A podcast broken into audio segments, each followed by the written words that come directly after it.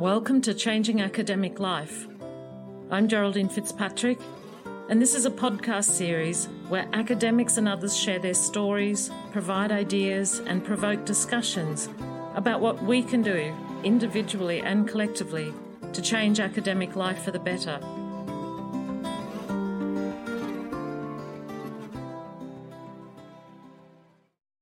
Today, I bring you a conversation with Professor Mark Reed. Mark's an academic, an author, a podcaster, consultant, trainer, policy advisor, amongst his many roles. And he's someone who's really driven by wanting to make a difference. His research is on ecosystem markets and environmental governance, and he also studies how researchers can generate and share their knowledge for more impact. Reflecting both of these strands, He's an academic co directing a research centre at Scotland's Rural College. And he is the founder of a company called Fast Track Impact. And as part of this, hosts the Fast Track Impact podcast series. Given the recent discussions around burnout, I thought it would be particularly interesting to talk with Mark. Because if you listen to his podcasts, You'll know him as an amazingly reflective, thoughtful, and principled person who brings his whole self and shares very honestly and openly. In that same vein, we discuss here some of the issues around academic research, like the complex nature of research and biases within the system and ways that we might sort of decolonize research. And more particularly for our recent discussions, he also shares his own personal struggles and challenges around mental health and the importance of self compassion and being self reflective. And you'll see a really strong red thread about how he's really clear about his purpose and values and the importance of that for guiding all of his decisions. I found it a really inspiring and honest demonstration of courage and curiosity and the, and the quest for impact. Enjoy listening to this conversation with Mark Reed. Mark, thanks for joining me. I'm really so excited to be talking to you because I've been a huge fan of your work and what you put out in the world. Before we get to some of that, how would you want to introduce yourself? Because yeah. it's rich and complex and multifaceted. Um, so I guess I have a few different um, hats that I, I can put on. Um, and I guess for this, it's primarily the, the role that I play through Fast Track Impacts, which is a company I set up to generate impact from my research on impact, um, trying to understand how it is that we as researchers can use our work to make a difference in the world.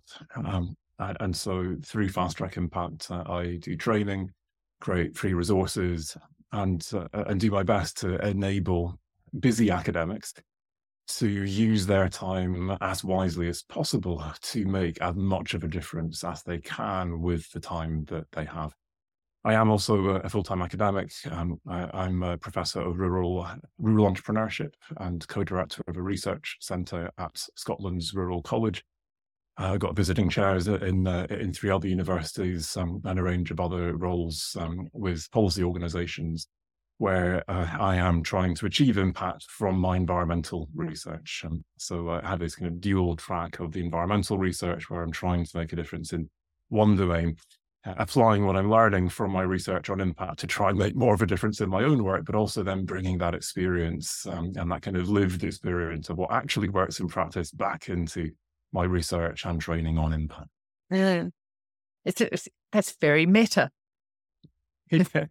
it's nice the, the, the two just yeah they work really nicely together and mm. also my phd wanting to make a difference and failing to make a difference and then just mm. like uh, any curious researcher wondering yeah how did i get this so badly wrong what can i do differently and, mm. mm-hmm. generalize from there and that's what comes across so much in all your work that i don't know stepping into the full humanity of who you are as Mark Reed, like not who you, you know, not who you are as the academic in some generic identity sense, but I think the richness and the value comes from that, I don't know, just owning all of the different complexities and the things not working out. And more than that, the ability to reflect on it. Were you always a very reflective person? Yeah, I don't know. I don't think any more than any other researcher. I, have yet to meet a researcher who is is not driven in some sense by a sense of curiosity. But um, I think um, as I've gone on through my career, I, have I've had more courage and seen the difference it can make eh, to talk about the the, the, the challenges. Um, mm-hmm.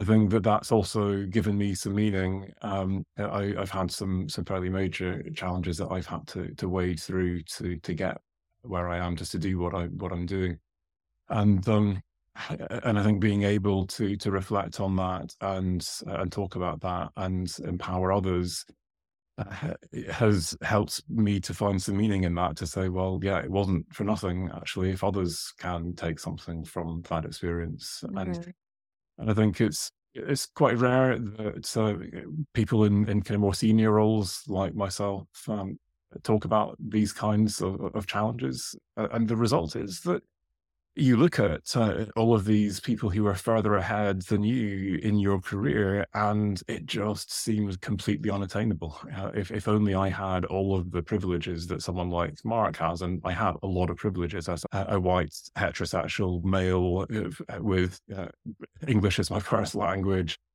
um, all of the rest of it.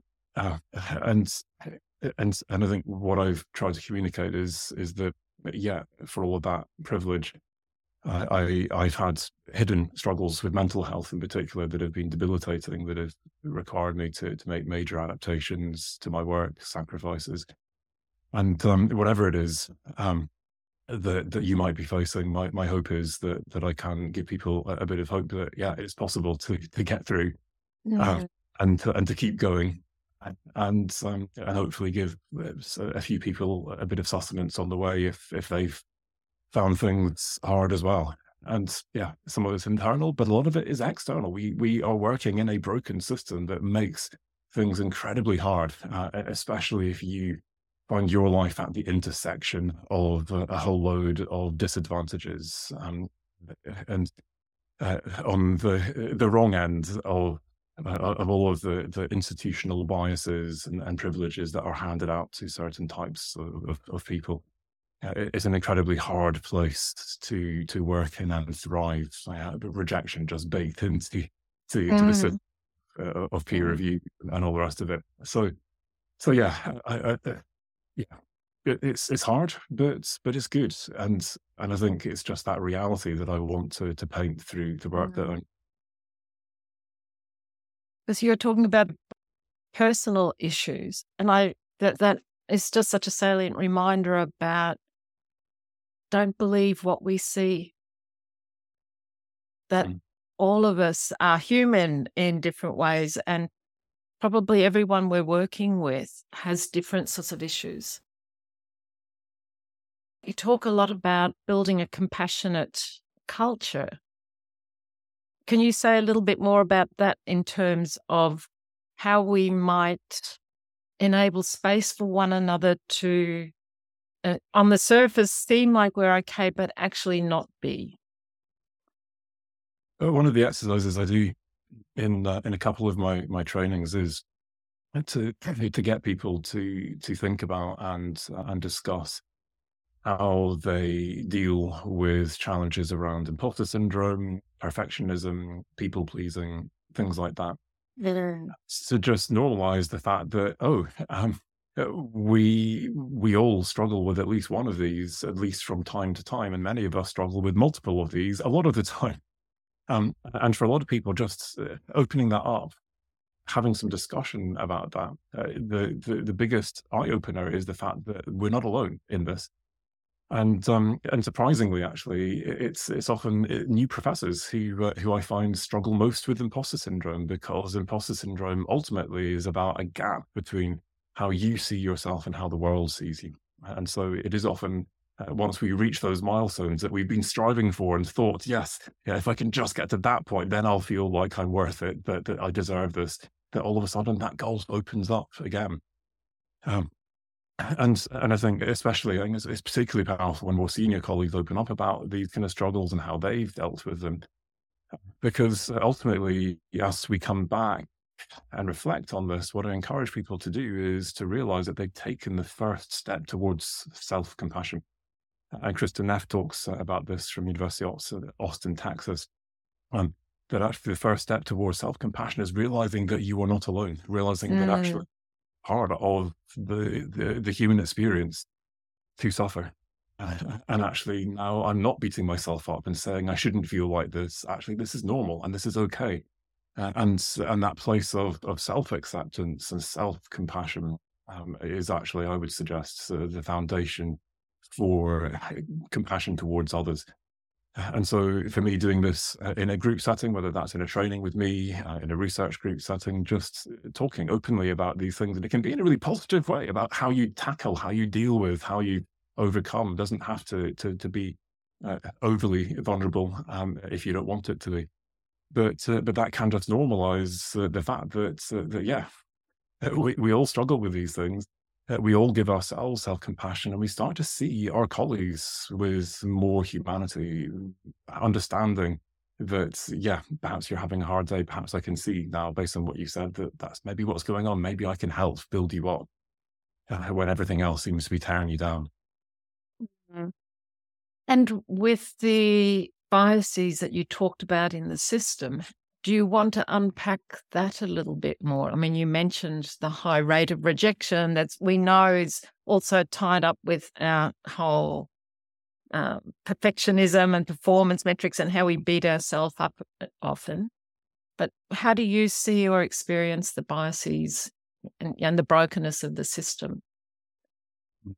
Um, so uh, I guess at one end of the, the, the spectrum uh, is the, the insecurity of tenure uh, that, that, many of us face. A job that uh, you have trained for years and years and invested, uh, whether it's your own money or just lost lost earnings uh, in terms of your education, you've invested huge amounts in, and and then you've got an average kind of wage you might be able to get. It's not terrible, but it's not great uh, given the number of years that you've invested in that. Um, and one, two year, three year contracts, uh, and and rolling from one contract to the next, um, and and a publish or perish culture in which, yeah, if if I'm not lucky with uh, with my bosses and uh, and I end up uh, not getting first authorship opportunities, um, not getting time to write up my papers for my PhD, whatever else it might be, then then yeah, I get stuck on a hamster wheel of insecurity. I can't get a mortgage, uh, and um, and yeah, that's it's not a life in which you want to bring a family into. Uh, you, you, end up putting your whole whole life on uh, on on hold uh, for this. Um, and and and then at the other end of the spectrum, um, yeah, people like me who've got security of tenure, who who then uh, build networks and get privileged opportunities simply because of who I am. And uh, Richard Watermeyer has published on this, but there are others who, who um, have written about how, the, at least in the UK, the majority of uh, researchers advising government are old white men, typically with prof in front of their name, people like me. Um, and so I have access uh, to to to policy networks that my early career colleagues don't have. Um, and and so my next book actually is called Influencing Policy. And what I've attempted to do in this is to try and decolonize uh, my approach to influencing policy, and uh, to to just call out and recognize for what it is uh, the the fact that a lot of uh, research into policy is one elite influencing another elite because like it or not researchers are an elite. Um, and here we are in this cozy little club with a bunch of policy elites uh, telling them what they should do. When in reality the decisions that those policymakers make will have far-reaching implications for a whole load of groups who are often disadvantaged vulnerable and marginalized and they don't get I say they're not in those corridors of power and i think one of our greatest challenges but also privileges is in thinking about how we can give that power away how we can uh, if not empower uh, and bring those people into the, the corridors of power, give voice to their opinions, uh, not just assume that our policy colleagues are, are going to, to do that for us. And of course, that, that then applies to how we manage our postdocs. So uh, I've got a postdoc who just started with me last month, and I've said to her, uh, I, I, expect you, as part of the project management plan that you are putting together, I, I, expect you to tell me all the papers that you're working on from your previous positions um, uh, uh, and PhD, if they're still there. Um, and by the end of this post, have a plan that that makes sure that they are all submitted and into the system, as well as all of the stuff that we have to do in in this project. Um, and and doing that uh, mentoring, but potentially coaching as well if people want, um, and trying again to give away what we have um, as more senior academics uh, to those who are less fortunate than ourselves, uh, so that we can give them that that that leg up. Mm. I'm just wondering whether some people listening may think that there's a cost to doing that as a PI, telling the postdoc you can work on papers from previous roles and not this one that you may not be a co author on, or that you may bring in other people into the policy discussion so that you're not getting the, the kudos and brownie points. Have yeah. you had any, um, do you have those sorts of discussions or debates with yourself at all? What are the trade offs, I guess? So if you if you've got a postdoc that uh, that that you are really impressed with, that you really uh, you want this postdoc to stay to the end of your project, and potentially work with you on future projects, uh, or uh, in an ideal world, come into your team as a lecturer or uh, uh, etc then then why wouldn't you want to invest for the long term? And yeah, there's a, an initial cost to you, and they might get a lecture lectureship elsewhere.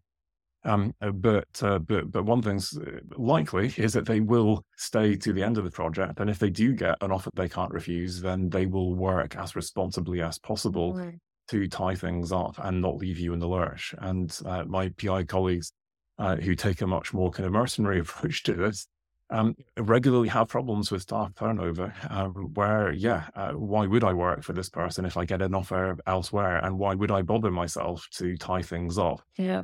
Someone like this when, well, what have they given to me? Um, and and so so you can argue that. But when it comes to the policy side of things, I think that there's actually something deeply irresponsible and fundamentally wrong with the idea that I try to get my research impact based on my research when policy should not be based on individual studies. Um, and, and to do so would mean that policy would flip flop every time a new study comes out that says something different for equally good reasons because they've got a different sample, a different research design, a different model, or whatever it might be.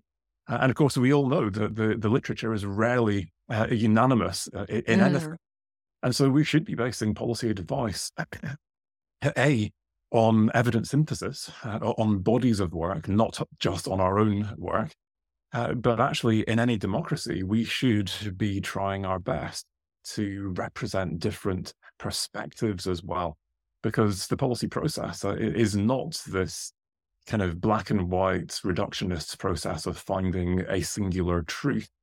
Uh, it is actually a democratic process of representing different perspectives. And so we will prevent, present an evidence based perspective, which could have uh, multiple lines of evidence that might suggest doing different things. Yeah. And there could be moral lines of argument uh, that simply say, yes, the evidence might say that's okay, but we don't think it is.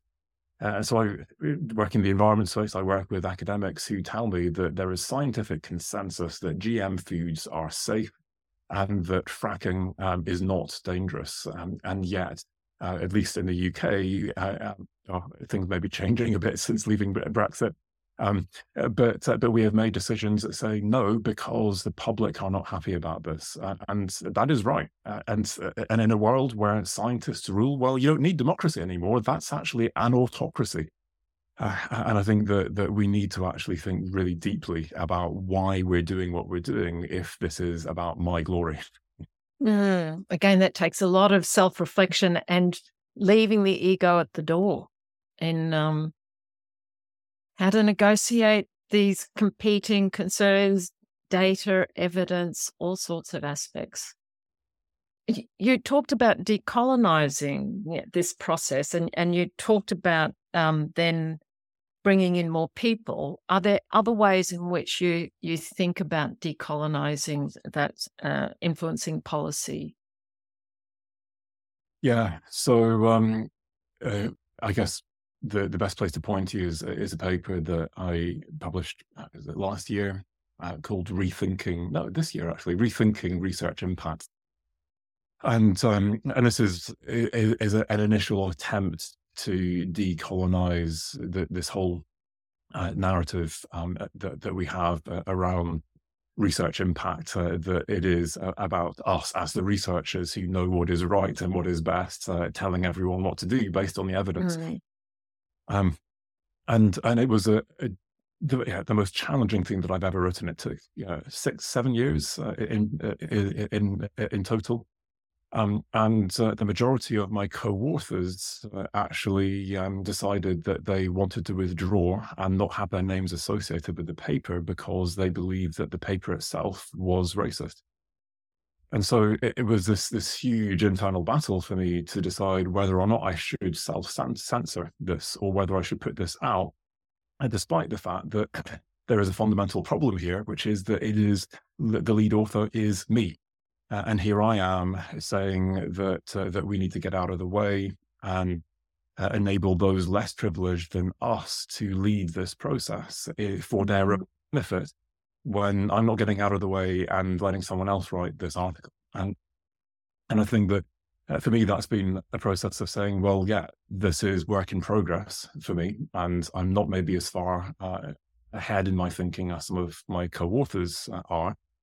Uh, but I know that there's plenty of people who are still behind me uh, on this curve, um, and that by speaking about this, I can help others to become more self-reflective and, and think about mm. this themselves. And mm. so, how I got around this was to write a positionality statement uh, in mm. paper, me and my co-author, um, to explain uh, our positionality in relation to all of these issues um, and uh, and the intersection of of advantage and disadvantage that, that we experience. And as part of that, I, um, in the paper, made a, a, public apology for what I now see as the epistemic racism of my PhD research, uh, where uh, I went out to the Kalahari um, uh, and uh, and tested local knowledge. Um, and validated um, all of this incredible local knowledge uh, against Western scientific principles, uh, just as if somehow mm. I've proven that you were right because uh, because Western science says you're right. I mean, it's just painfully eh, patronizing. Um, but I was blind to it at the time, and so so for me, it's about recognizing what I've done wrong. Um, uh, that that this is not fixed yet, but but but opening this up to others. And in this paper, I, I talk about three ways in which we can do this, which is paying attention to voice, to context, and to power. And, and and I guess it's that final thing that I've been talking about here, which is that positionality and recognizing my own implicit power uh, and how that comes across to others, uh, whether or not I'm aware of that, mm-hmm. uh, working with that, so that I can empower others. Uh, and uh, when I'm working policy or in any other kind of context, it's about understanding those power dynamics, so that I'm not putting people with each other who are going to traumatize each other. Uh, where I'm separating groups where necessary to work with them individually. Um, uh, and, some, and I'm thinking about how I bring this to them uh, rather than expecting them to come to me or to the policy process or to reply to some consultation or, or whatever mm. else. Uh, and, and that requires working with professional facilitators or building those kind of skills yourself. Um, and thinking much more systematically about who we are working with. Um, and I've got a, a, process that I call a three I analysis, where I, I think about uh, people's interest, influence, and impact. Uh, whether that's uh, influence is positive or negative, it's maybe a blocking influence as much as it is a facilitating influence uh, to achieve good things. Uh, and impact, whether that's uh, that they're going to benefit from this or negatively be impacted by this. And uh, and this is a paper I've got under review at the moment, which is effectively a, a, a more inclusive approach to stakeholder analysis. And I've got another another paper under review at the moment where uh, we are uh, suggesting that the, even the word stakeholder uh, has colonial roots and connotations which uh, are problematic that we need mm-hmm. to, to root out if we are to decolonize our language. And so, I guess to come back to your question, eh, for me, the, the starting point is that 3I analysis, understanding who it is that is out there in a much more inclusive way, but a deeper way, so we can understand mm-hmm. those power dynamics and work with them. Mm. And it sounds like underpinning all that is another eye around intention. Yeah. Like mm. your own intention um, coming into that work. Tell me more. What's what's what's your thought? What's well, it just struck me that you know you can reflect on your PhD work very honestly and openly and cringe now and go, how could I've done that, or how could I've been so arrogant to bring this sort of uh, Western lens? And at the time, your best intention was to do good because you talk about making a difference. It, it seems like a red thread value through everything that you do. Um, and so sometimes our intentions, while they come from a good place, may also serve to blind us in some ways to some of the maybe implicit biases or just blind spots that we're not seeing, you know, that that it, with time and with progression, just with general society and general awareness, I think you sort of go, oh, goodness, I think we can all, in some ways, look back at some of our research and go, how did I do that? Yeah, yeah, totally. Yeah, I, I come from a missionary family, um, and uh, some of my ancestors were some of the first missionaries in, in Central Africa. Um, and um, I myself, I, am still a church-going Christian, um, that's that's my heritage, and um, and I can see the incredible good that my ancestors did, that the church has done, and the incredible evil that yeah. it has done. Um, and I'm using those two words um, uh, because I think there is a, a there is a spiritual dimension to to all of this, and so for for me, uh, that word intention takes me to to a spiritual heart, and mm-hmm. and the the level of self reflection that we need to do needs to be at, at, that level, and whether we have a faith or not, it needs to be. Yeah, we need that that that external lens uh, on what we're doing, um, rather than our own internal biases and and lenses through which we look at that we're completely unaware of, to to challenge us and to challenge us deeply. Um, and I guess the question that, that I ask just in my personal life and across everything is is what would what would love do? Uh, and um, and for me, that's a deeply personal and a deeply spiritual question. But, uh, but asking what would love do in this situation can, uh, can can help clarify intention for me at least. And that's even in your research. What would love do? In sort of, I don't know, even down to what research questions you frame and what you choose to put your time to. Yeah, absolutely. Um, it's it's quite simple having a, a single um, overarching principle or, or value, yeah. uh, and and so that's that's been my my starting point, um, and um, and and and that's where yeah that's that's why every decision that i've made i've tried to pass it through that and, and, yeah god knows i've gotten it badly wrong multiple times but of course you know when you've gotten it wrong because love tells you this is not love anymore. Yeah. Um, and um, and yeah, so I I I decided that uh, early on that as a 12 year old I want to be a missionary like my ancestors. I went to university uh, in order to uh, to study tropical environmental science to go back to Africa where my ancestors were.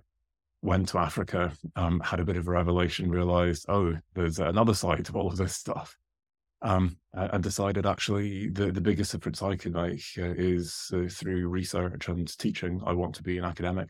Um, uh, one of my, my lecturers in my fourth year, Michelle Pinard at Aberdeen University, totally inspired me. And I was like, yeah, I want your job because uh, if I can inspire people the way you're inspiring me, then I can do good in the world. And she was doing uh, development studies type stuff. Um, and I figured, you know what? Yeah, maybe I can actually have a, a far bigger impact if I can start to be a bit more critical about all this stuff, think much more deeply about this, and, and find ways to teach others um, based on what I learn in this in this area. And and of course that um, started off in a very patronising way, um, but it's kind of grown into um, uh, trying to to not only fix environmental problems but to understand how it is that we can all do good in the world, and hence to fast track impact and to the training and the resources that I create, which are all geared towards whatever you want to do in the world, whatever mm-hmm. your system might be. How can you uh, do do good with with your work? Mm-hmm. Oh, that's so powerful. I'm just I'm feeling it in my gut, just that resonating what would love do, and the way that that remains a constant, even though the practical ways you've realized that have shifted and changed with experience, with insight, with reflection. And it's not something we ever think of. We like love and research aren't two words, or love and academia aren't two words we hear about um, together very often. No, but uh, the word that I tend to use with my academic colleagues is empathy. And there's uh, mm. uh, not a million miles between the concept of love and the concept of uh, of empathy. Um, mm. And and for me, a, a, definition of empathy is simply compassion that takes action. Um, and and love is a doing word. Love without action is just a theory, it, and mm. it becomes mm-hmm. meaningless. And so, uh, for for me, um, compassion that takes a- action uh, might be a definition for empathy, but it could also be a definition for impact. Mm-hmm. Yeah. Yeah. And your self compassion that you talked about before is is love as well. Yeah. Because if you're not able to bring your best self in that way or to deal with all of the anxieties or the the imposter or whatever, you're not going to be able to do the the more outward facing love that you want to do. Yeah, yeah, exactly. Yeah, and I've uh, uh, had some some fairly challenging things that have happened to me, and uh, just contexts within life, uh, and and a lot of that is is ongoing, sadly. And I think I've I've I've worked out that actually just to to survive uh, and to have that self compassion, I need to give myself time and uh, over the last 18 months, I've uh, taken my Fridays and, just, yeah, in the morning, I'll finish whatever work I need to do for, for the week. And I jump on my bike and, um, and just spend time in nature, whatever the weather. and it's coming to, to, uh, to our winter uh, in Britain here. So uh, a lot of wet Fridays um, uh, coming up. But um, wet and cold. Wet and cold, yeah. Snow and ice is the only thing that stops me. And then I just uh, go out um, tramping through the snow and ice uh, for the day. Um, and um and just yeah it's just been eh, taking that time for for myself and it has been incredibly restorative and healing and and yeah i mean i'm coming up to almost 50 uh, 47 now um and um and it is that 18 months of fridays that have uh, that have enabled me to get to the bottom of the source of uh, of my anxiety um of of the, the periods of depression that i've experienced uh, through through my career and get the clarity I need to understand what I need to actually do now. And and I think it's it's very easy to hide in your work. Um, and and I think that I've been guilty of that through my career. Um, yeah, I might feel terrible about myself, but I can get a pat on the world, uh, or a pat on the back from the world when I publish a paper uh, mm-hmm. or have mm-hmm. my name on the front. Um, and um, and I think yeah, it is easy to to hide hide in work and and ignore uh, what, what's going on, especially when you know that whatever you open up is not going to be nice. Um, mm. but, um, but yeah, I, am uh, it's yeah, it's been 18 months of, of, of hard work, and for the first time now, I, I have clarity. I understand uh, why I've struggled the way that I have, and um, yeah, I think I, I, I know I want to normalize that because yeah, getting therapy if if there are things which which just keep coming back again and again and again uh, rather than just accepting that these things come medicate them in whatever way uh, i think it's important to recognize that, that that is an option and there's nothing there's no shame in that um, i often recommend people find find a coach but find a mm-hmm. coach who's also a trained counselor uh, because yeah you might feel like there's just some things i need to to overcome uh, in terms of, of productivity, uh, but I have a sense that there's a deeper roots. And uh, let's work with a coach who can then transform into a counselor if and when I need that, when I discover the roots of, of these these issues that, that I'm trying to work through. That seems to connect back to what you said at the very beginning about curiosity and courage.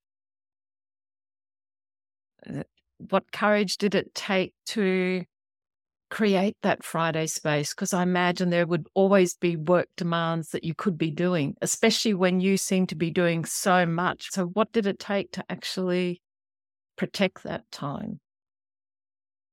Oh, so I think we can all do this thought experiment. Mm. Uh, would happen if you suddenly got sick um, and you had to go part time? Uh, you're now having to cut your your hours in half would you be 50% less productive? Or, or, actually, would it force you to really ask yourself, what are the core things? What are the most important things that I have to do? Um, uh, uh, and if you do that with your values uh, side by side, um, uh, then you realize the things that actually can go, that, that are not actually that important, that you can sacrifice because, in fact, it was just there really to massage my ego. Um, yeah, I've got uh, I've got I don't know 200 papers. Uh, do I really need uh, 10 papers a year? Actually, yeah. If I go for five papers a year, that's still more than average. I'm, I'm okay with that. Um, uh, and as long as I'm doing uh, as uh, the the same amount of, of reviews um, for the community as I extract from the community through all of the the grants and, and papers I submit, um, yeah, I'm going to say I've done enough. And so I think you can all we can all do that, and and and I think you know, a lot of people it's yeah I have children, and all of a sudden I can't work evenings and weekends anymore.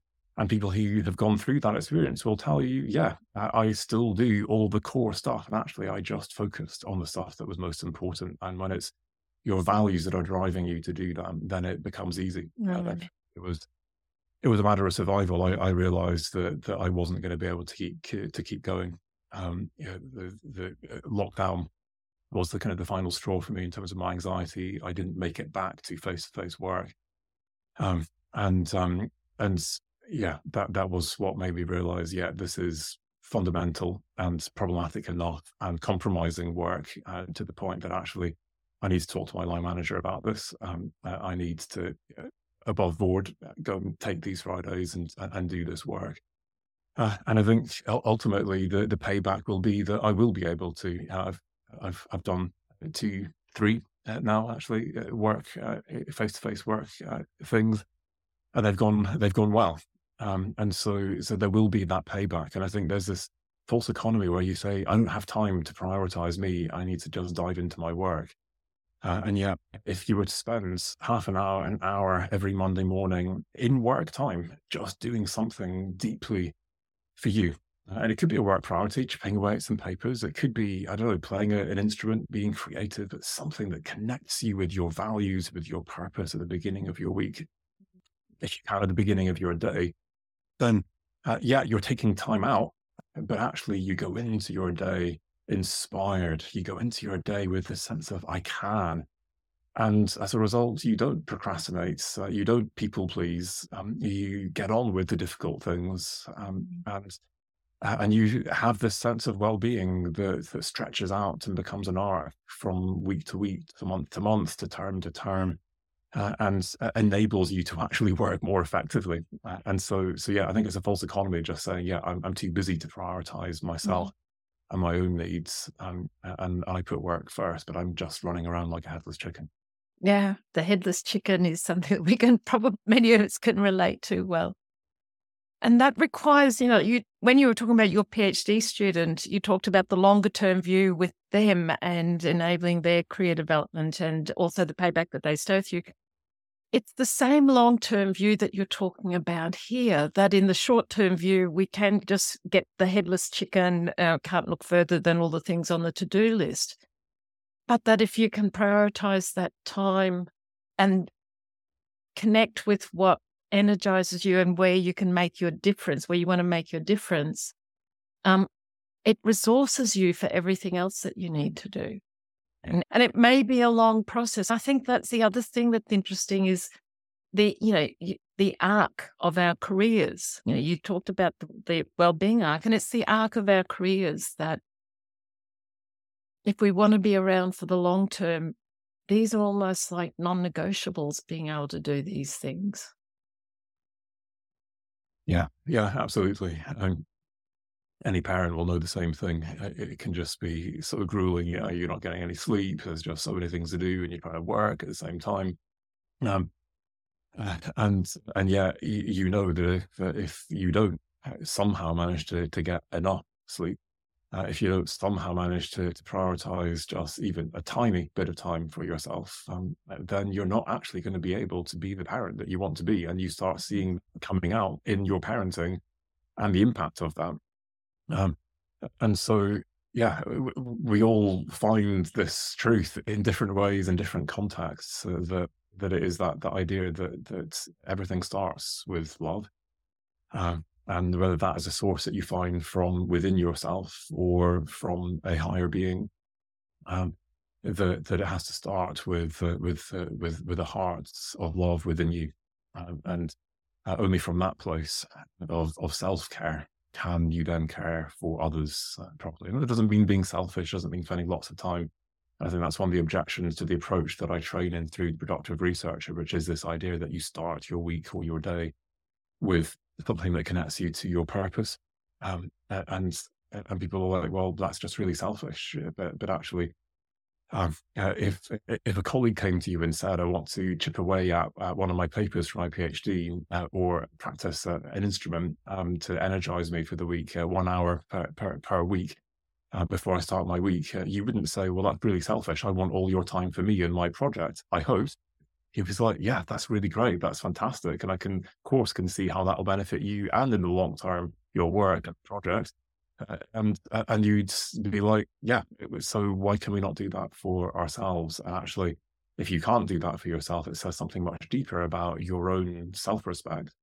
And you need to go do the work to to ask, well, why can't I prioritize yeah, half an hour on a Monday morning as a starting point for this? For me, I can't do that. I can't find half an hour. I'm not worth even that.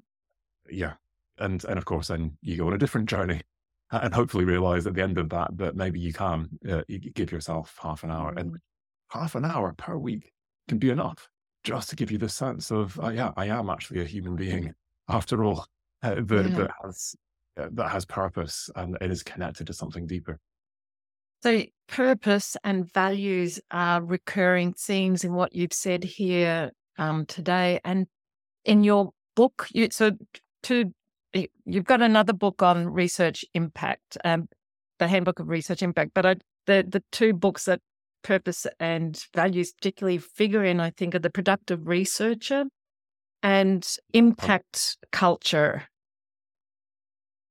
And I love the way, and I know that you've talked about it as sort of, you know, uh, you're talking about these things that sound like what academia wants, you know, productive research, producing lots of outputs and papers, or having impact, you know, which is in, particularly in the UK in terms of how they evaluate research assessment and increasingly in other places a big issue.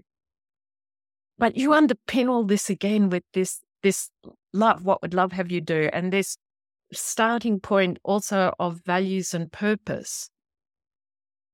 But for many people, when we talk about purpose, it often becomes this sort of ethereal concept and the, it, how do people get a handle on it? Can you say a little bit more about purpose? Yeah, yeah, absolutely. Um, so a, a, question that, that I start many of my trainings with, which you can all ask yourselves, is simply, what do you love most about your work? Um, and and yeah, you can say, well, I'm interested in thermodynamics and that's what I research. Yeah, but why? Why are you interested in that of all things? I mean, yeah, go to a school reunion um, and try and explain to someone why that is intrinsically a, an interesting thing that you would love, and you'll just get weird looks. I mean, what is it about that? Um, and now I get a sense of, well, it's just this sense of, of wonder, of awe, of curiosity. Uh, for others, it's uh, this, this sense of creativity, of playfulness, of fun, for others, it's uh, knowing that I'm making a difference, uh, wanting to help others. uh, seeing uh, that curiosity and creativity transformed into something productive that others can use, for example.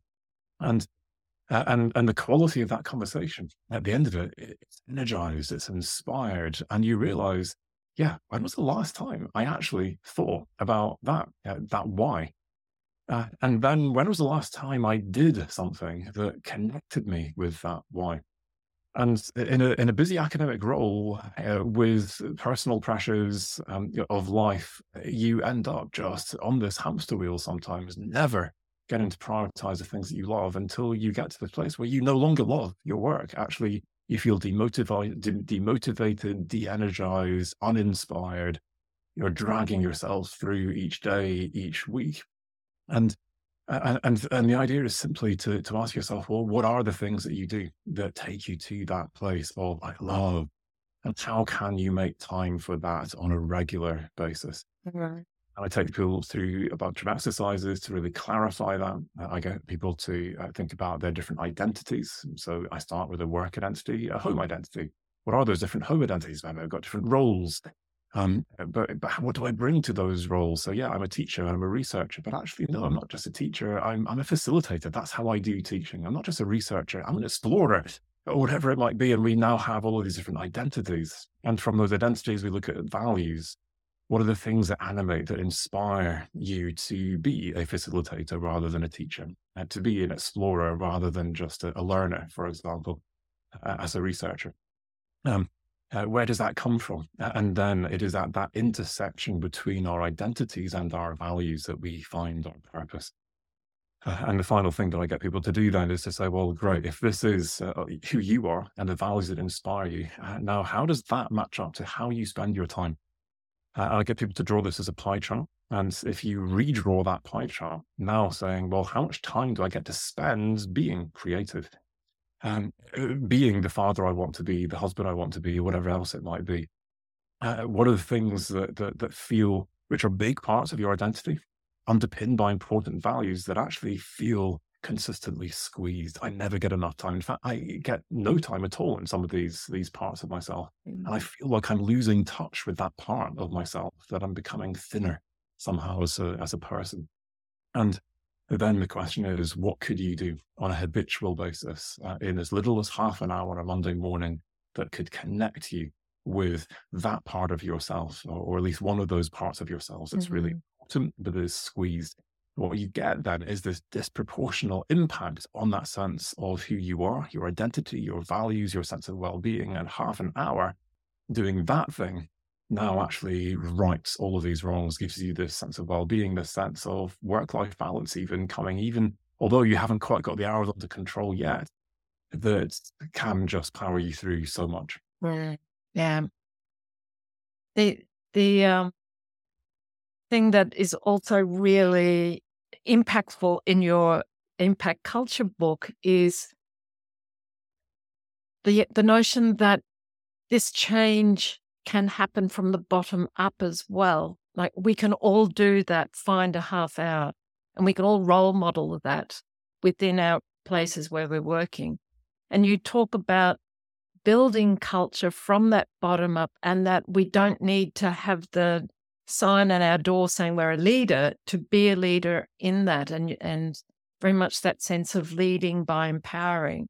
And I'm conscious that we're getting up to time I could just leave it there as a teaser for people to make sure they go and read the impact culture book to read more about that? Or is there sort of a short thing you'd want to say um, around that? Yeah, I, guess it's it's just summing up, isn't it? And um, how how can we go from a conversation like this uh, into uh, a, a, more purposeful day? Um, to to make some plans that will connect us each with whatever our purpose might be to remind us of that um, and not to wait uh, for a new head of school. Um, the perfect job that i'm going to get um, that, that will be a place in which i can feel like i belong. Uh, i can create that place now uh, for myself perhaps with a, a small number of other colleagues around me who share similar purpose to me um, and um, I just yeah, I just want to empower you to to to to think uh, for yourself. Uh, and uh, and to make that time, whatever the pressures might be, uh, because it will pay it will pay pay dividends. It really yeah. will. Yeah, and and creating that more purposeful workplace that you talk about as well, which then leads into all of the actual impact that we want our research to have in the ways that you talk about. So I look forward to your next book coming out. And I will point people in the show notes to your web pages, your wonderful podcast, and your books. And I, I also just want to thank you for making the book so readable, so personal, and so actionable. I think there's a way in which they also walk the talk about making a difference and having impact uh, just in what you bring to it. Anything that you would want to just say in final? Yeah, just to say thank you, uh, Geraldine, and um, and yeah, uh, so so have a have a look, listen to it to what I'm doing. I've just finished a a series in the podcast on on evaluating and evidencing impact. Not quite sure where I'm going to take it next. Um, and what a privilege it is to, to be able to connect. It's always nice when you're kind of aware of someone um, and, listening to their work, mm. getting that opportunity to actually connect and have that conversation. So thank you. Indeed. Thank you, Mark. Thank you. Thank you for your time. It's been a pleasure. I really want to thank Mark for sharing so honestly here. And again, what an inspiring demonstration of courage, curiosity, and the quest for impact. I'd really encourage you to follow up on all of Mark's great resources his podcast, his books, the trainings that he does, and so on. You can find the links to all of these in the show notes. And I'd also encourage you to think about what's the one thing you will do now, having listened to this, and what would love have you do today?